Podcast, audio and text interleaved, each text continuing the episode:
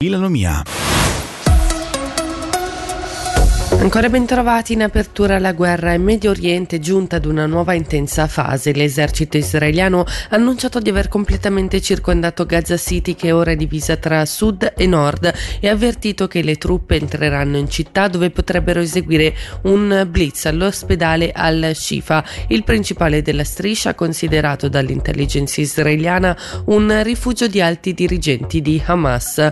Da inizio guerra il bilancio delle vittime a Gaza, secondo le autorità autorità sanitarie di Hamas è salito a 9.770.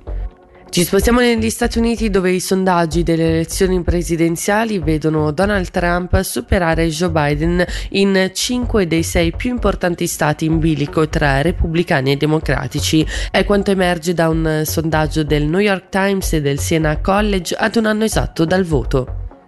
Ad Amburgo è terminato ieri pomeriggio dopo 18 ore di negoziati l'assedio dell'aeroporto a causa di un uomo che sabato aveva raggiunto una pista di atterraggio in macchina sparando e lanciando molotov e chiedendo di essere imbarcato su un volo per la Turchia. L'uomo si è costituito ieri intorno alle 14 e sua figlia di 4 anni tenuta nella vettura durante tutta la vicenda è stata liberata.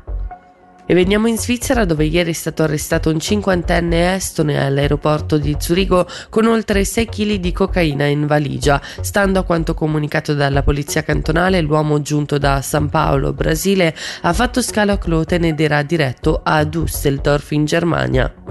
Ora le previsioni del tempo in Ticino, oggi abbastanza soleggiato, da metà giornata aumento della nuvolosità con temperature attorno ai 15 gradi.